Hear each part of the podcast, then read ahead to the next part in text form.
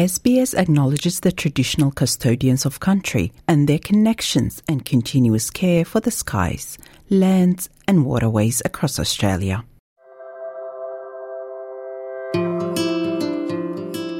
You're listening to Australia Explained, an SBS audio podcast helping you navigate life in Australia. There are various types of relationships that couples can have. Marriage is a well known type of relationship that involves multiple legal procedures. However, in Australia, two people who live together can still have their relationship legally recognized, even if they're not married. A lot of people think that you have to be in a relationship for two years to be de facto. That's not true. A lot of people think if you're in a de facto relationship after two years, you're suddenly entitled to 50% of the other person's assets. Welcome to this episode of Australia Explained. I'm your host, Maram Ismail. Today, we explore the legal entitlements of de facto relationships and why it is so important to have them formally registered. According to the latest census, over 2 million individuals in Australia were recorded as being in a de facto relationship. But what exactly is a de facto relationship? And when does the law recognize it? The definition of a de facto relationship is broadly outlined in the Family Law Act, describing it as two persons of the same or opposite sex living together on a genuine domestic basis. The process and requirements for having your relationship recognized as a de facto depend on your state or territory of residence. For example, de facto relationships are registered under the Relationship Register Act 2016 in South Australia. Once reported, this automatically recognizes the law anywhere in Australia. Nicole Evans, a Sydney lawyer with expertise in family law, highlights some benefits of registering your de facto relationship. Firstly, it provides an automatic recognition at law that they're in a de facto relationship, so there's no need to have to prove that at first instance. That might assist people who are trying to get visas in the event the partner passes away. It also may affect them from an estate perspective to show that they were in a de facto relationship for medical purposes, for next of kin, if decisions need to be made. Ms. Evans explains that registering a de facto relationship is also relevant from a legal parenting perspective, specifically for same sex couples. Particularly for women, the Family Law Act requires for the non birth mother to be recognised as the other legal parent. It means that both parties have to have been in a de facto relationship at the time of conception of the child. So, registering of a de facto relationship provides that automatic legal status.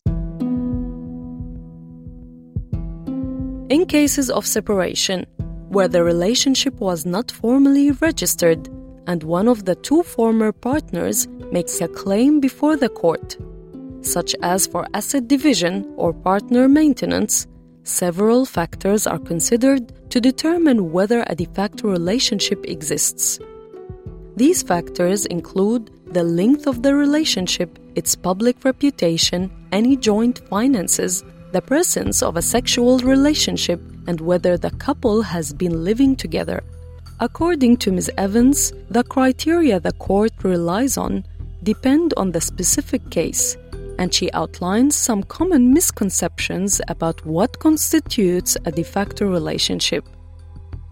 A lot of people think that you have to be in a relationship for two years to be de facto. That's not true. A lot of people think if you're in a de facto relationship after two years, you're suddenly entitled to 50% of the other person's assets. Again, that's not true. So, yeah, a lot of people think you have to be living together as well to be in a de facto relationship, which is not true. There's case law that says you can be in a de facto relationship but live in separate houses. There is even case law that acknowledges the existence of a de facto couple, even if one of the persons is legally married to someone else. Damien Greer, a Brisbane lawyer specializing in family law, explains. It doesn't happen very frequently. It is more the case of where you have people who have been married but never divorce, and then they move into a de facto relationship. Think about it from this context. You can have a husband, say, who's in a married relationship. That relationship breaks down and no one applies to the court for a divorce. The husband then moves into a, another relationship with someone else and is not married to them, but lives with them for five, six years. He is both married and he's also got a de facto partner at the same time.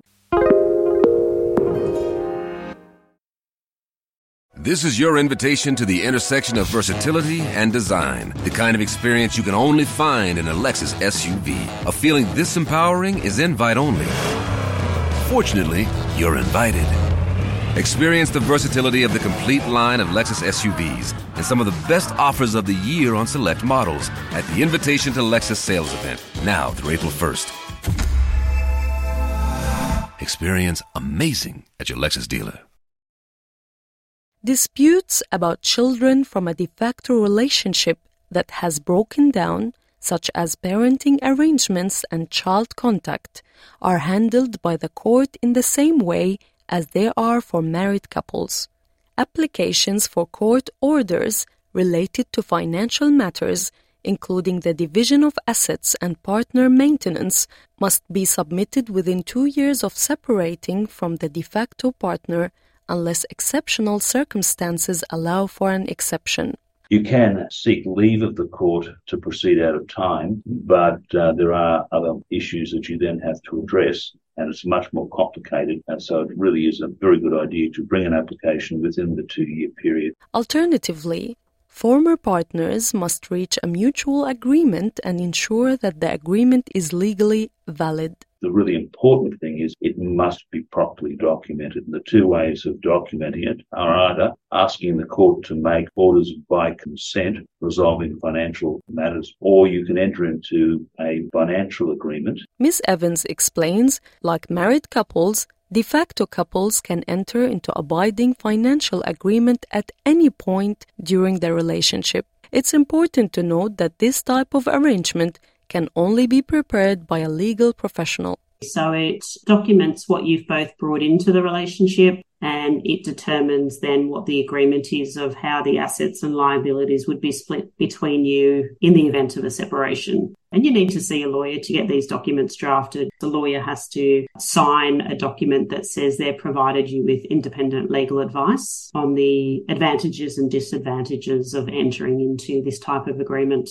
De facto couples who separate can also access mediation services to reach an agreement for disputes concerning children and financials.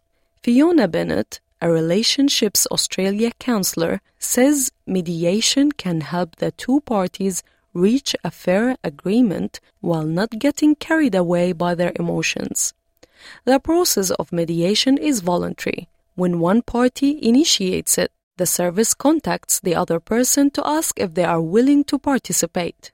If both parties agree to proceed, a screening process follows to get a sense of the relationship history, including any risk factors, Ms. Bennett explains. What we're wanting to do in that is make sure that we can really screen and understand whether these two people will be able to sit in the same room or if they can't sit in the same room, can they at least communicate via a mediator? You know, we really screen for risk in that respect so that we make sure that any sense of family and domestic violence or kind of coercive control is really known before the mediation process starts. Ultimately, the benefit for separated couples resorting to mediation is that they can work out their disputes in an empowering manner. If you start in court, it becomes by default a very adversarial and argumentative process. Whereas if you're coming through mediation, you're finding out what you are able to see from the other one's point of view. It provides education along the way so that actually, you know, people feel equipped to handle the situation themselves rather than just sitting back and being told what to do.